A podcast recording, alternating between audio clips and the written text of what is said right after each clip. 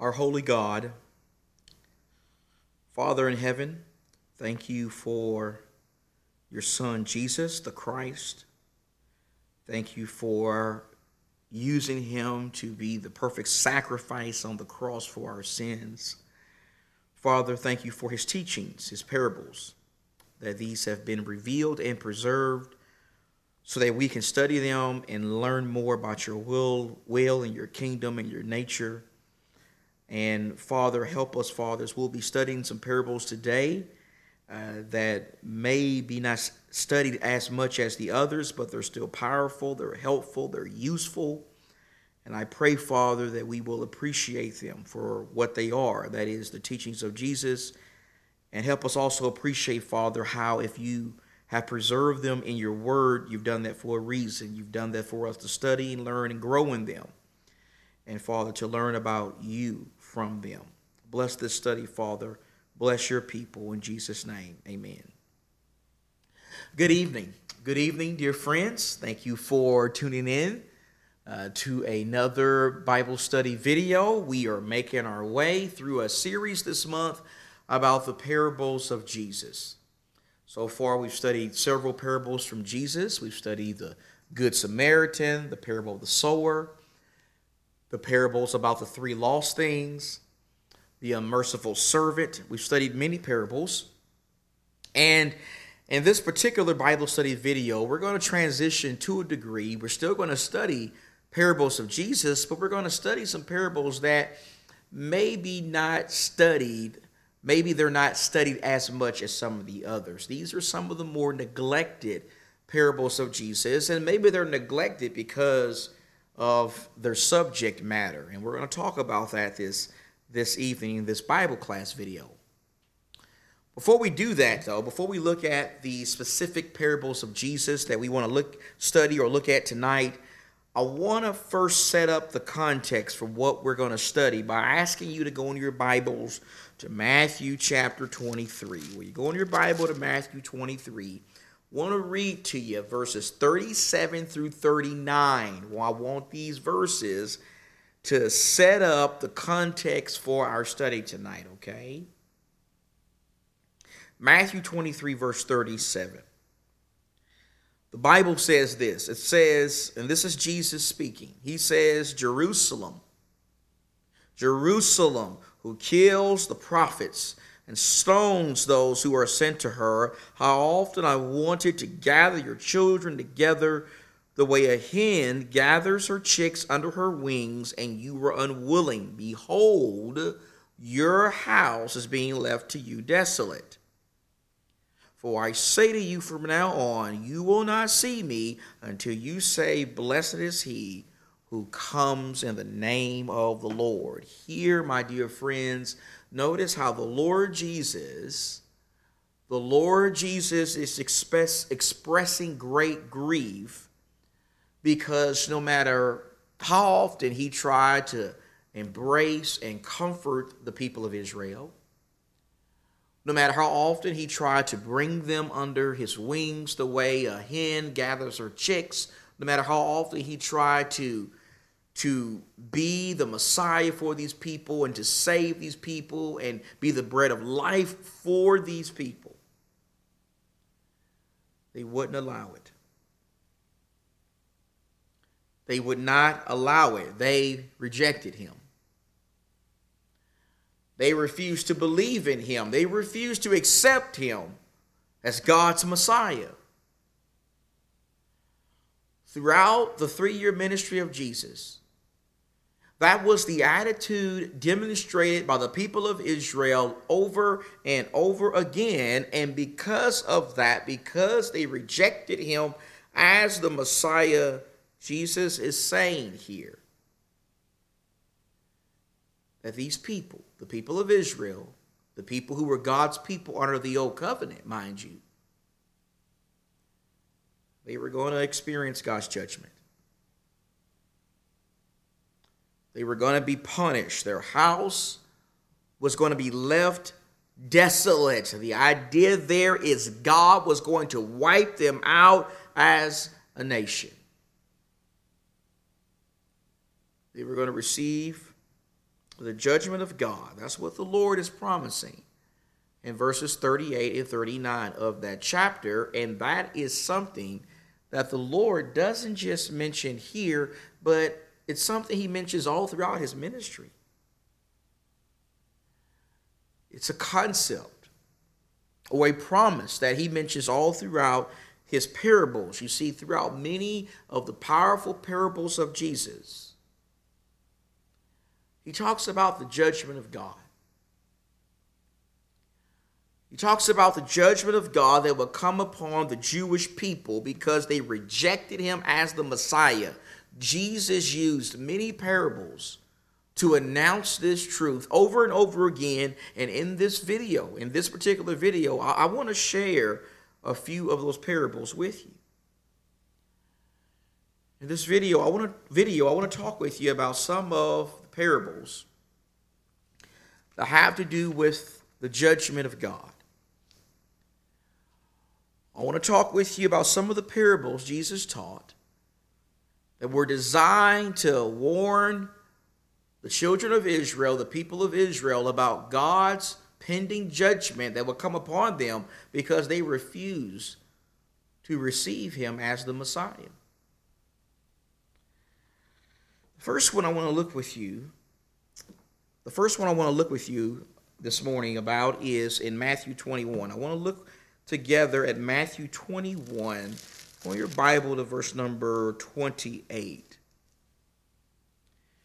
I want us to study three parables that have to do with the judgment that will come upon the children of Israel. A judgment that was accomplished by God by using the Roman army in 70 AD in the destruction of Jerusalem. In Matthew 21 and verse number 28, let's start here, okay? Matthew 21 and verse 28, Jesus says, But what do you think? A man had two sons. And he came to the first and said, Son, go work today in the vineyard. And he answered, I will not. But afterward he regretted and went. The second man, or the man came to the second, I'm sorry, and said the same thing. And he answered, I will, sir, but he did not go. Which of the two did the will of the Father? They, and the they there is a reference to the Jewish leaders, men like the Pharisees and the scribes. They said the first. Jesus said to them, Truly I say to you, that the tax collectors and the prostitutes will get into the kingdom of God before you. For John came to you in the way of righteousness, and you did not believe him. But the tax collectors and the prostitutes did believe him, and you, seeing this, did not feel remorse afterwards so as to believe him. Okay, let's try to break down this short parable that Jesus taught. This is a parable that is called the parable of the two sons. Notice the characters that are mentioned in the parable. First, we have a man who has two sons. We got a father, and he has two sons, and he goes to his first son, and he gives him a commandment. He says, I want you to go and work today in my vineyard. Go and work in my vineyard. That's what this father told his first son, and at first, the son answered, I will not. He says, Father, I'm not going to go and work in your vineyard today, but afterward, after he thought about it a little bit, and after his conscience was pricked, Jesus says this son repented. And he went, he changed his mind. He went and he obeyed the commandment of his father. That's what the first son did. Then the father went to a second son his second son. And he told him the same thing. He told him to get up and go today and work in his vineyard. This son said he would. Remember, the first son initially said he would not, but eventually he went and did the work. The second son does the opposite. The second son says he would, but he did not go like the first son, this son did not obey the commandment of the Father. Now, after describing what takes place between this father and his two sons, Jesus asked the religious leaders a question. The question was which of the two, which of the two sons did the work of the father? Which of the two sons did the will of the father? Well, the answer was obvious. The answer was the first. The first one. He's the one who did the will of the Father. Why? Because he was the one who got up and went to go and do the work in the vineyard. Jesus then said to them, Truly I say to you, he's got him in a trap here. He says, Truly I say to you that the tax collectors and the prostitutes will get into the kingdom of God before you. Jesus slapped him right in the face with this teaching. He goes on to explain himself more when he says, For John, this is John the baptizer, John the prophet, who came into the world and had the mission of preparing, preparing the way for Jesus. John came to you in the way of righteousness. And you did not believe him, Jesus says, but the tax collectors and the prostitutes, they did believe him. And you seeing this did not even feel remorse afterwards so as to believe him.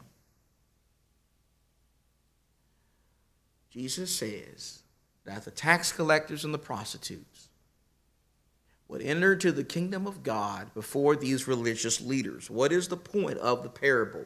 Well, the point of this parable is simply this, my dear friends. The point is, according to Jesus, the outcast of society. The tax collectors. Remember, we've made the point that in the time of the first century, tax collectors were not viewed positively by the Jewish people. They were not viewed positively because most of them were viewed as corrupt criminals. Jesus said that the tax collectors and the prostitutes, the outcasts of society, they would be saved. They would be saved, while those who should have been the most prepared to receive the Messiah, the scribes, the Pharisees, the Sadducees, the men who knew the scriptures, who taught the scriptures, who thought about the scriptures, who were viewed as holy and righteous by the people, these men would not be saved. They would not be saved because they rejected the Messiah. Their hearts were hardened. Jesus says it's the tax collectors that could and would be saved. But the religious leaders, the people who on the surface would appear to be the first ones in the, into the kingdom of God, they were the ones that would be lost. They would be lost because while they said the right things, they didn't do the right things.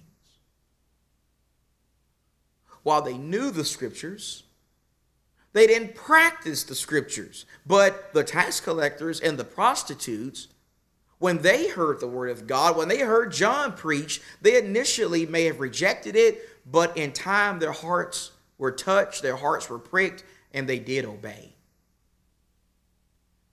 You see, what you have here is a contrast, a contrast between two groups of people when it came to how they responded to the preaching of John. The tax collectors and the prostitutes, they may have initially rejected John's teaching.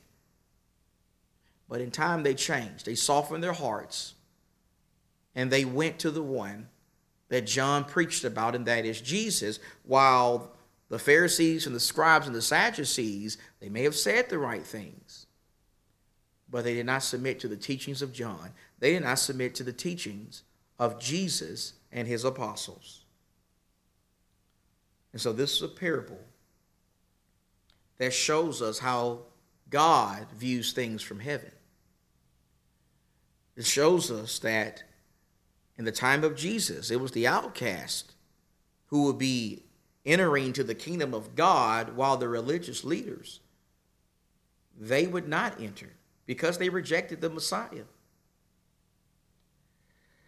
And that leads us to a second lesson I think we can appreciate from this parable, and that is lip service is not enough. It is not enough. I'm reminded of what Jesus says somewhere else in the gospel.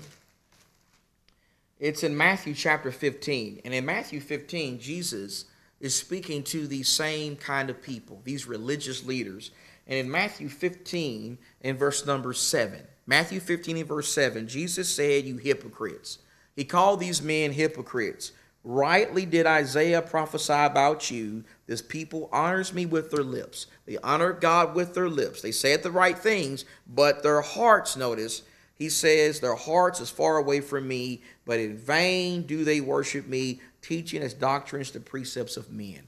The religious leaders, one of their main problems in the time of Jesus was they said the right things, they knew the right things, they studied the scriptures, they knew the scriptures, but they didn't practice the scriptures. They were not doers of the word. Here in Matthew 15 and in what Jesus says in Matthew 21, we see clearly that lip service is not enough. God doesn't just want us to quote scripture, to quote the Bible, to say things that sound right. Instead, God also wants us to practice these things. God wants us to do what His Word says. His Word doesn't do us any good if we don't practice it and obey it. James 1:22 Prove yourselves doers of the word and not merely hearers who deceive themselves. From this parable we see that it's the outcast that would be saved it's the tax collectors and the sinners and the prostitutes who would be saved because they humbled their hearts and received the word of God, and the religious leaders would not. They would not enter into the kingdom of God. Many of them wouldn't because all they gave God was lip service, and lip service is not enough. And so that is the parable of the two sons. Now move with me to Matthew 21.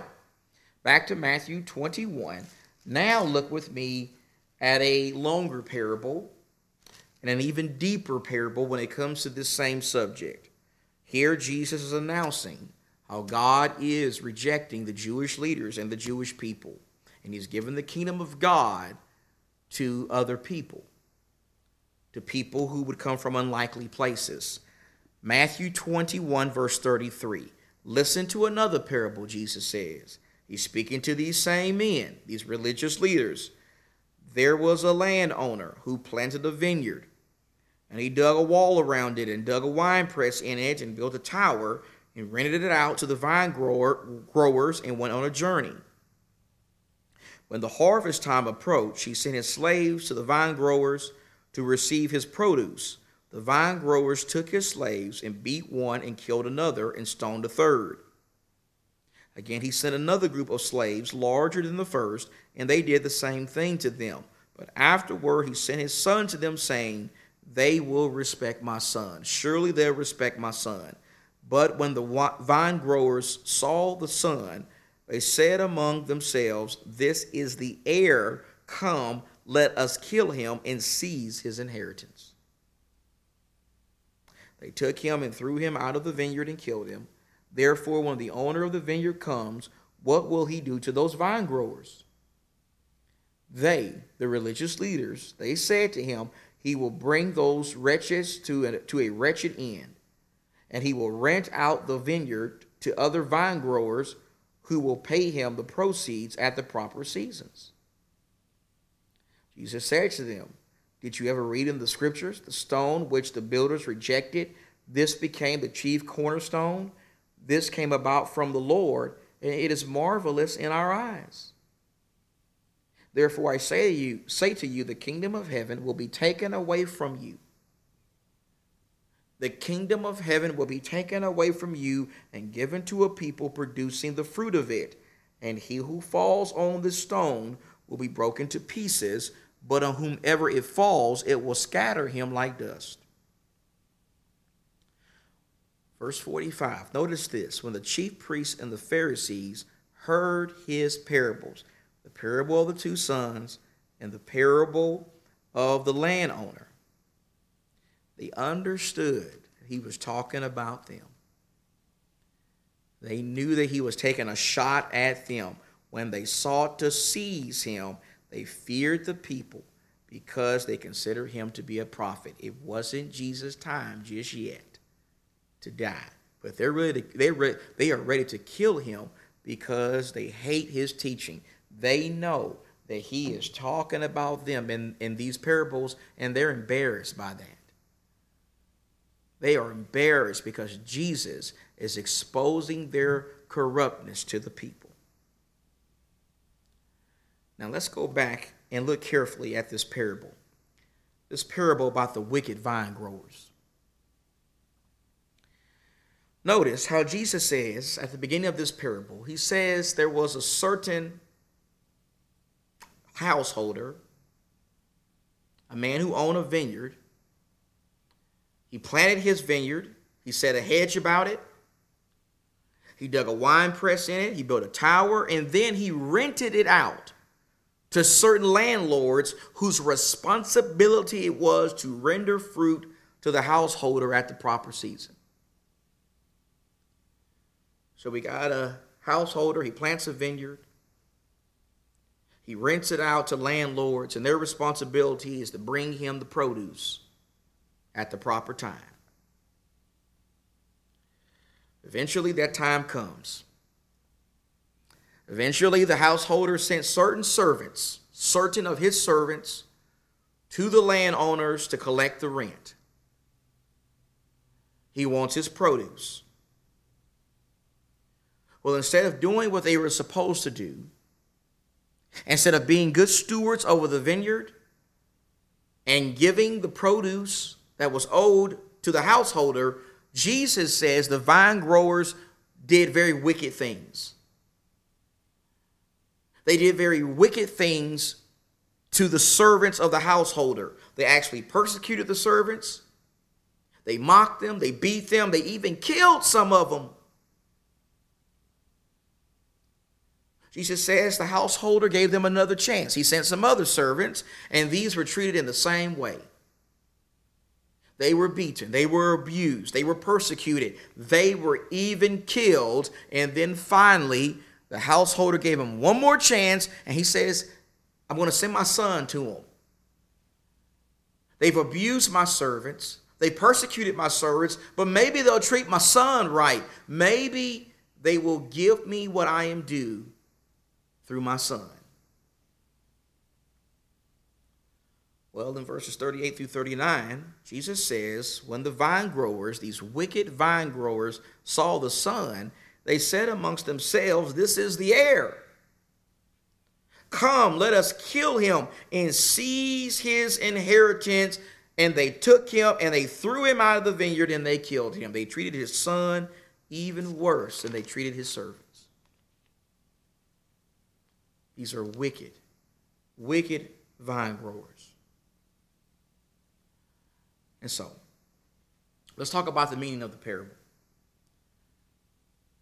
The meaning of the parable is pretty easy to understand. I think we can all agree that when we study this, the householder, who he represents, is pretty clear. He represents God. He represents God the Father. God the Father is the one who planted the vineyard. God the Father is the one who owns the vineyard, and the vine growers, the wicked vine growers, the wicked landlords, they represent the Jewish people.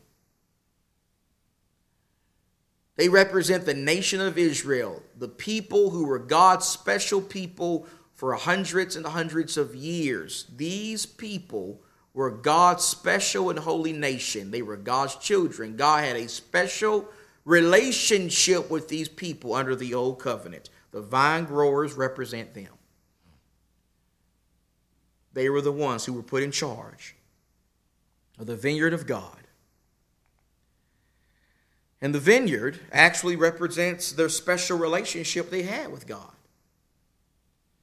When Jesus talks about the vineyard and the wine press and the tower, all that stuff he talks about there, it represents the special covenant relationship that the Jewish people had with God. It represents the fellowship they had with God through the law of Moses. The vineyard represents the special spiritual relationship that Israel had with God and the servants who were sent to them represent the prophets. The servants represent men like Isaiah and Jeremiah and Ezekiel and Daniel and Malachi and Hosea, Zechariah, Amos, Obadiah, Nahum, the list goes on and on. The prophets were the servants who were sent to the nation of Israel to preach to them, to warn them, to urge them to be obedient to God and to be good stewards of the vineyard that they were over. The servants were the ones, or the servants or the prophets who were the ones who were rejected by the nation of Israel. They were rejected by God's people they were killed, they were abused, they were mocked. The prophets, they were treated poorly by, by the nation of Israel. And the son, who was ultimately killed and treated worse even than the prophets, that represents Jesus. Jesus was the one who was rejected by the Jews. He was taken outside of the vineyard, outside of the city of Jerusalem, and he was killed on a cross. The householder is God. The vine growers, growers represent the Jewish people. The vineyard represents the special relationship that Israel had with God. The servants who were rejected by the Jews represent the prophets, and the son who was killed by the Jews represents Jesus. Now, what's the meaning of the parable? Well, the real meaning and purpose of the parable is explained beginning in verse number 40 and going to the end of the chapter. In verses 40 through 46, Jesus there talks about how the landowner, the householder, when he realizes and finds out about what happened to his son, the heir to his throne.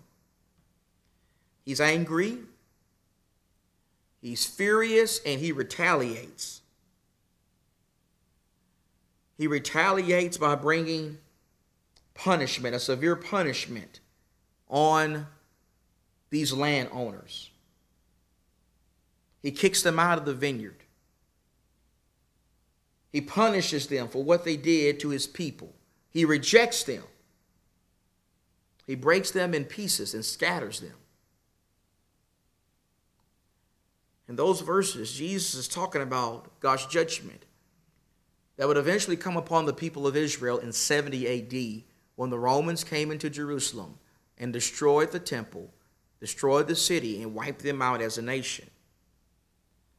In these verses, the Lord is referring to God severing his relationship with Israel and becoming the king of a new nation of people. The new nation of people doesn't just represent Gentiles necessarily, but it really represents Christians, disciples, anyone who would submit to the terms of the gospel that will be given through Jesus Christ. Peter actually makes mention of this in 1 Peter chapter 2. In 1 Peter chapter 2 and in verse number 9, in 1 Peter 2 and verse 9, when talking to Christians here, he says, But you're a chosen race. Notice how Christians are the chosen race now. They're the royal priesthood, they're the holy nation. They are the people for God's own possession. Why? So that they might proclaim the excellencies of Him who has called you out of darkness into marvelous light. Peter says to Christians, For you were once not a people, but now you are the people of God. You had not received mercy, but now you have received mercy. Notice how God, God is now the king over a new kingdom, and that is the kingdom of Jesus. Jesus is the king over the kingdom of God, which is the church, the body of Christ, Christians, disciples of the Lord. They are the royal priesthood. They are the holy nation. They are the people for God's own possession. It doesn't matter anymore about your physical lineage like he did under the old covenant. Now it's about your spiritual lineage. Now it's about if you live by faith, if you submit to Jesus Christ, then you are part of the holy nation of God. Going back to Matthew 21, there Jesus is announcing how God was going to sever his relationship with Israel, the physical nation of Israel, and he was going to become the king of a new nation, and that nation would be Christians. The Jewish leaders, they clearly understood that's what the Lord was talking about, and that is why they got very angry. In fact, they got so angry that they wanted to kill Jesus right there on the spot.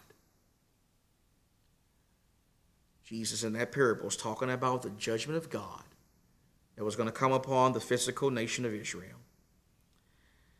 And then he brings this point home even more in one more parable I want to share with you, and that is a parable found in Matthew 22. In Matthew 22, we find the parable of the marriage feast. The parable of the marriage feast. Let's look at one more parable, and that's going to be our class. In Matthew 22 and verse 1, Jesus spoke to them again in parables. He's talking about the same thing. The kingdom of heaven may be compared to a king who gave a wedding feast for his son. And he sent out his slaves to call those who had been invited to the wedding feast, and they were unwilling to come. Again, he sent out other slaves, saying, Tell those who have been invited, Behold, I, I have prepared my dinner, my oxen and my fatted livestock are all butchered and everything is ready. Come to the wedding feast. But they paid no attention and went on their way, one to his own farm, another to his business, and the rest seized the slaves and mistreated them and killed them. But the king was enraged, and he sent his armies and destroyed those murderers and set their city on fire. That is no doubt talking about the Jewish people and what would happen to them because because they did not accept God's invitation. Verse number 8 Then he said to the slaves, The wedding is ready, but those who were invited were not worthy. Go therefore to the main highways, and as many as you find there, invite to the wedding feast. Those slaves went out into the streets and gathered, gathered together all they found, both evil and good, and the wedding hall was filled with dinner guests. But when the king came in to look over the dinner guests, he saw a man there who was not dressed in wedding clothes. And he said to him, Friend, how did you come in here without wedding clothes? And the man was speechless. Then the king said to the servants, Bind him hand and foot, and throw him into the outer darkness. In that place there will be weeping and gnashing of teeth, for many are called, but few are chosen.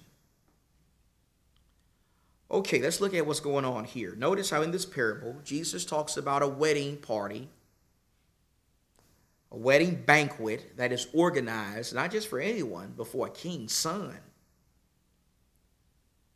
There's a wedding party that is being organized by a king's son. This is a royal banquet.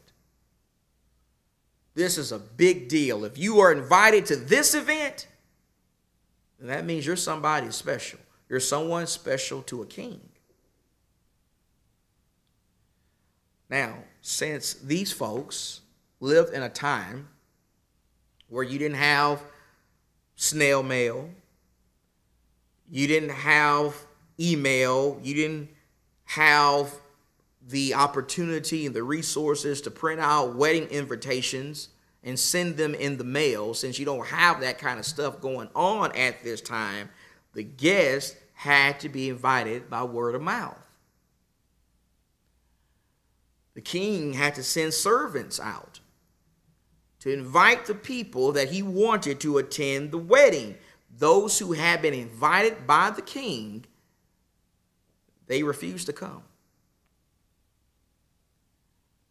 The king invited some people first, a specific group of people first to a wedding for his son, and they didn't want to come.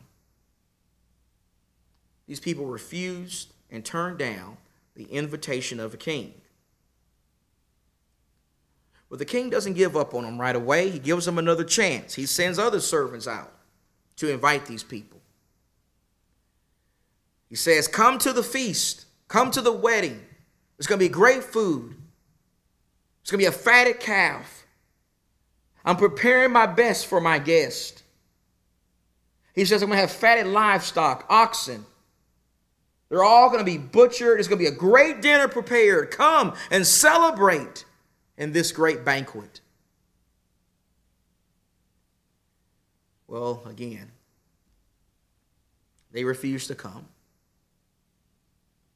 They refused to come to the prepared dinner where there would be oxen and fat livestock all butchered and ready to feast on.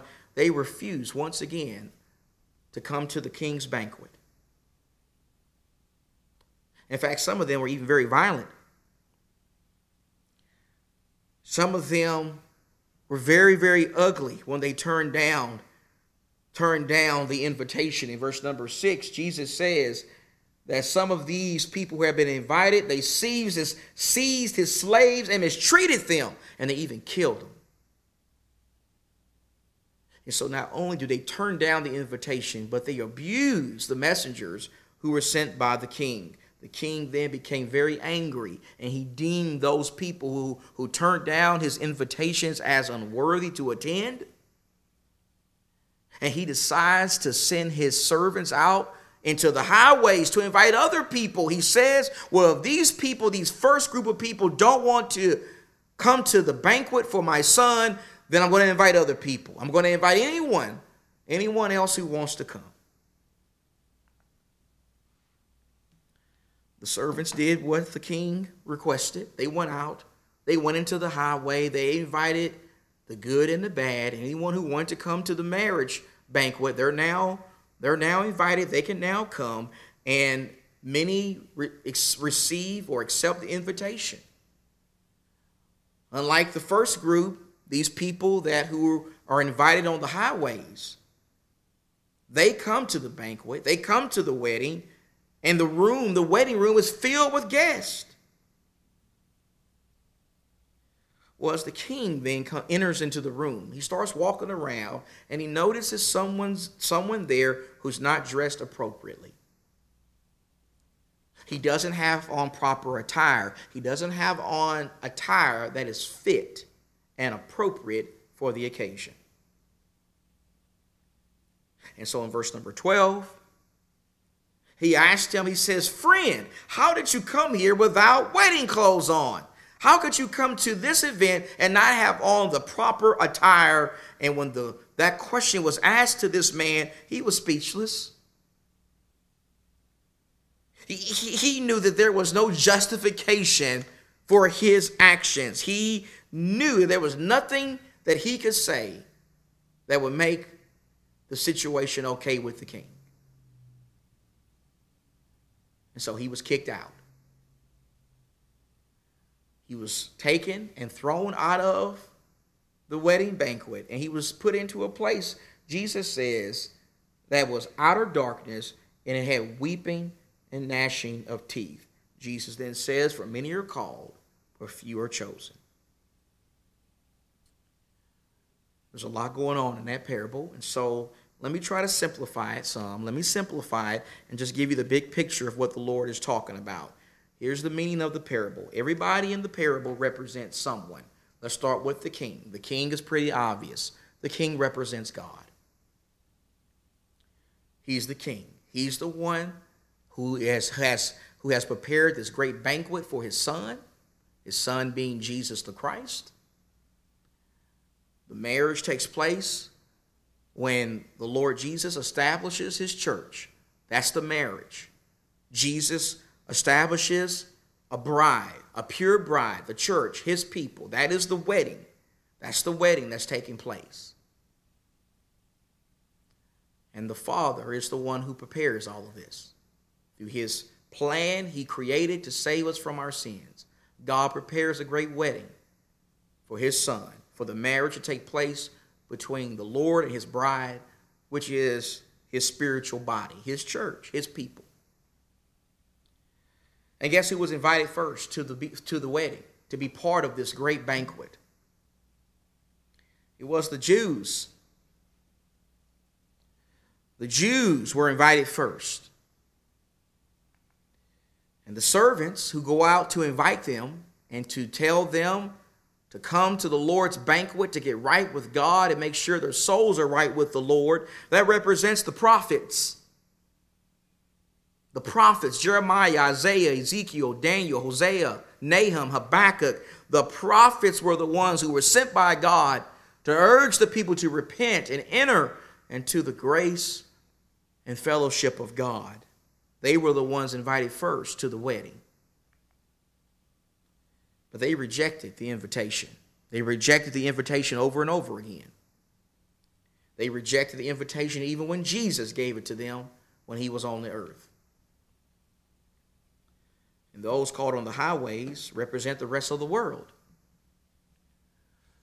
You see, when the majority of Jews, not all Jews, not all of them, but when the majority of the Jews rejected the Lord's invitation to come and take part in this great wedding banquet,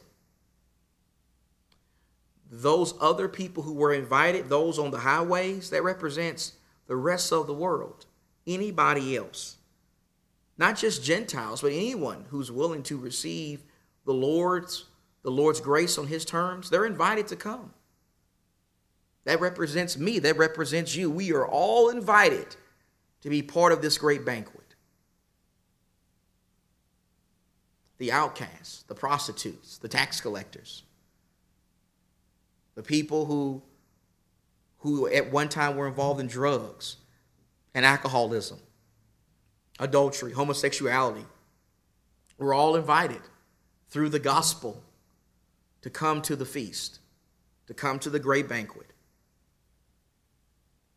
And those who go out doing the inviting the second time, that represents messengers of God, not just prophets, but today we're talking about preachers, teachers, disciples who go out into the world preaching the gospel to all creation. When we go out and preach the gospel, we are inviting those on the highway to come and share the great banquet and wedding of God. These are who the different characters in the parable represent. And as far as the lessons go, let me give you three very quickly. First, let's talk a little bit about this language many are called, but few are chosen. Many are called to the great banquet. Many are called to the wedding of the Lamb and his bride, but only a few actually accept that invitation. In the case of the Jews, they were called, but only a few accepted the invitation. We can read about those few who accepted the invitation in Acts 2 in verse number 41, Acts 4 and verse 4. The early church was made up of mainly Jews. We don't find Gentiles coming into the kingdom until we get to Acts chapter 10.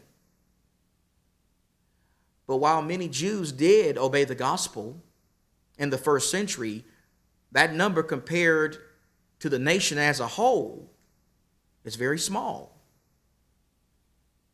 Only a few, only a few actually received or accepted the invitation to the wedding. And as we think about our time today, the same is still true. Today, while we preach the gospel, while we go out into the world and call all people to come and experience the blessings of Christ, only a small few actually accept the invitation. Only a small few actually decide to obey the gospel and put Christ on through baptism. Jesus said this was going to happen in Matthew 7 and verse 13 when he says, Broad is the way that leads to destruction, and many will go that way, but only a small few, only a few will take that narrow road that leads to eternal life. Many are called. Many are called to the wedding. Many are called by the gospel, but only a few actually take God up on the invitation. A second lesson I want to leave you with is this those who are invited to the marriage feast must wear proper attire. For those of us who receive and accept the Lord's invitation, we got to make sure we come to the feast dressed appropriately. We must enter into the fellowship of God with the right spiritual attire. Paul talks about some of this some of this attire in Galatians 5 in verses 22 through 23 when he talks about the fruits of the Spirit. The fruit of the Spirit is love, joy, peace, patience, kindness, goodness, faithfulness, self control. Throughout the New Testament, we see that as Christians, we need to be clothed in humility and love, purity, honesty. These are the kind of spiritual clothes that we need to put on, if we don't have on the proper attire in the kingdom of God, we will be cast out, just like this man was cast out when he wasn't dressed appropriately at the feast that had been prepared by the king. Those invited to the marriage feast, those who accept the invitation to come to the feast, we must wear the right attire, the right spiritual attire. And then, third and finally, I want to leave you with this. I want to leave you with the idea that the God of the Bible, the God of the scriptures, is not just a God of love. He's not just a God of grace and mercy and even forgiveness, but he's also a God of wrath. He's also a God who takes sin very seriously. He's also a God that punishes and rejects those who refuse to submit to him and accept his invitations. That's really what's going on here in Matthew 22. Here again, Jesus is talking about how because they rejected his messengers and ultimately rejected his son, God was going to sever his relationship with the Jewish people, with the physical nation of Israel. And he was going to invite and receive other people into his fellowship, into his kingdom. And that would be people who would submit to the terms of the gospel. Those people could be Jews, those people could be Gentiles. It wouldn't matter. The main basis for them to be able to be received into the grace and fellowship of God would be whether or not they accepted his invitation to be part of the bride of Christ. Now, these are just three, three of many parables where Jesus talks about the judgment that would come upon the Jewish people because they rejected him. And remember, these prophecies, these parables would all be fulfilled when God used the Roman army to destroy Jerusalem in 70 AD. Now, that concludes our study this evening. In our next study, we're going to talk about prayer a little bit. We're going to talk about uh, a prayer or a parable that has to do with prayer and how prayer is a blessing and a privilege extended to God's children and Jesus wants us to make sure that we always take advantage of that privilege and blessing. Thank you for studying with me this evening.